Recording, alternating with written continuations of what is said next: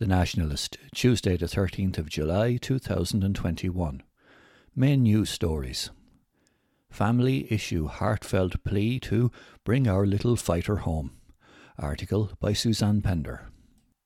A Tullow family have issued a heartfelt plea to help them bring their little boy home as he battles a severe yet unidentified condition that's causing his intestines to fail. 11 month old Aidan Marr has spent the majority of his young life in Our Lady's Children's Hospital, Crumlin, showing remarkable resilience despite the enormous medical challenges he faces. Everyone has been amazed by him. He's been through so much, but he continues to fight. He has so much potential. He's amazing, said his proud mum Josephine from Phelim Wood Tullow. What we really want is to be able to bring Aidan home from hospital to be back together as a family. We are also fighting to have Aidan brought to Great Ormond Street in London for more intense tests and studies to try to learn more as to what is causing his intestinal failure, adds Josephine. His intestines are failing, but we don't know why. Josephine and husband Nigel have five children Kieran 12, Roisin 13, Darren 15, and Connor 16, with baby Aidan their youngest. The couple have set up a GoFundMe page titled Bring Aidan Home in the hope that the public can help them bring their little boy home and support them in getting the answers they need. Born at 34 weeks following IVF on the 1st of August 2020, at just five weeks old, Aidan began showing signs of failing to thrive and rapid weight loss. It was the beginning of an incredibly difficult emotional journey for the Marrs, with many surgeries, procedures, and tests carried out on their much longed for infant as medics try to get to the root of his condition. Going through it all and thinking back, it's just hard to believe what he's been through. It's been a journey, admits an exhausted Josephine. A nasojejunal NJ tube was inserted into Aidan's nose, a feeding pump which for a time resulted in weight gain and an improvement in his condition. But at four months old, he once again stopped gaining weight. Malnutrition and failing to thrive, he was fading away in front of us, says Josephine. He started regressing. More surgery followed, but at just eight months old, Aidan was in intestinal failure and placed on total parenteral nutrition, TPN also known as intravenous or IV nutrition feeding. Utterly life saving, TPN involves the placing of a central line known as a Broviac line into Aidan's heart. There's a high risk of infection, so this vital line has to be protected and guarded closely. It's keeping him alive. It's building up his weight and muscle mass and giving Aidan the best quality of life, allowing him to grow and develop like any other little boy his age, explains Josephine. Aidan had become like a newborn baby. He'd regressed out of malnutrition, but when he went on TPN, the light came back into his eyes. However, Josephine describes TPN as literally a last resort. There are only three main access points, so we are minding that line with our lives. It's keeping him alive. If we run out of access points, well, that's it. They were very tough words to hear, she adds emotionally. In order to take Aidan home, Josephine is undergoing intense TPN training, while their Tullow home will also have to be equipped in order to provide the sterile area room for Aidan's TPN to be administered. Fundraising will go towards adapting their home and meeting all of Aidan's extensive and expensive medical requirements. We are struggling. Nigel is working from home and also taking care of the children there, and I'm in the hospital with Aidan. It's been so difficult on everyone emotionally and financially, says Josephine. Ultimately, the Marrs hope to take Aidan to Great Ormond Street Hospital in London, where some of the world's leading gastroenterologists are based, and perhaps finally make the breakthrough in giving little Aidan the quality of life he deserves. It's a tough decision to seek financial help, and we would be forever grateful to anyone who can help in the tiniest way to bring our little fighter home, reflects Josephine. To hear more of Aidan's story, go to Bring Aidan Home on social media platforms or the GoFundMe page. Boil water notice stays in place for many areas. Article by Suzanne Pender.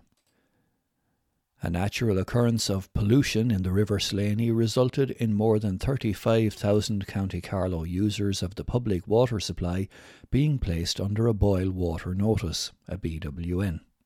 Carlow County Council confirmed yesterday, Monday, that a natural subsidence of peat and bog entered the River Slaney on Wednesday evening, which automatically resulted in a shutdown of the area's water treatment plants. Senior engineer Orla Barrett confirmed that numerous tests and samples taken over the weekend indicated that organic compost material had resulted in the incident of pollution, but a final clarification was expected shortly. Ms. Barrett stated that further results were expected in the coming days, with the BWN expected to be lifted on Wednesday, depending on those results. Yesterday, Monday, Irish Water issued a statement advising that the BWN remains in place for the Carlow North Regional Rathvilly Supply and Tullow Public Water Supply. The statement insists that experts from Irish Water and Carlow County Council are working to assess the situation and investigate and implement solutions to lift the notice as quickly as possible. The population affected by the BWN is now approximately 35,278, with areas of East Carlow first issued with the notice on Thursday, which was then extended to include Carlow Town on Friday. All customers supplied by the Carlow North Regional and Tullow PWS in the following areas are subject to the BWN. Carlow Town, Graiguecullen not impacted. Tinryland, Nurney, Kernanstown, Ballyloo, Palatine, Killery, Grange, Rathvilly, Tullow, Ardattin, Ballon, Rathoe, Bennekerry, and Tankardstown. The affected area also extends into County Kildare to include Castledermot and Graney, along with the County Wicklow areas of Liscolman and Ballyconnell. Demand for bottled water in the affected areas was high over the weekend, with some retailers taking the decision to limit quantities that could be purchased. Customers who have concerns can contact Irish Water's customer care team on 1800 278 278. Updates will be available on water.ie and on Twitter at IWCare. Dismay at the felling of trees in Bagnallstown. Article by Suzanne Pender. A street in Bagnallstown has been left desolated by the cutting down of nine mature trees this week, evoking a strong reaction from some residents. Carlow County Council took the decision to remove nine trees from Bachelor's Walk, Bagnallstown, following health and safety concerns about the trees and a number of reported incidents of trips or falls on the street. The trees were a very strong feature of the street, and people had an emotional reaction this week to see they were gone. The street looks desolated, said Liam O'Brien, Green Party representative in the area. We all grew up with the image of Bachelor's Walk in our minds, and now the shape, colour, atmosphere is just gone. The street looks bare. A little piece of Bagnallstown is gone, Mr. O'Brien lamented. Mr. O'Brien stated that he was aware the surface of the footpaths on Bachelor's Walk had become uneven due to the trees, but that many people were unaware the trees were to be cut down and are now anxious about the Council's plan for the street. Mr. O'Brien believes two of the trees were unhealthy, but the rest were healthy, mature trees. The council has to have a plan for the street and do their utmost to restore the street, he insisted. Director of Services Padraig O'Gorman confirmed to the Nationalist that the council removed nine trees from Bachelor's Walk last Wednesday, some of which were in a state of decay. We had health and safety concerns because a number of the trees were located in the middle of the footpath and were presenting a trip hazard, he stated. Mr. O'Gorman confirmed that the council had been informed of a number of trips or falls on Bachelor's Walk due to the trees, while the trees were also an issue long term for some houses. We had the trees assessed by a tree surgeon and liaised with the residents there, and the decision was taken to remove the trees.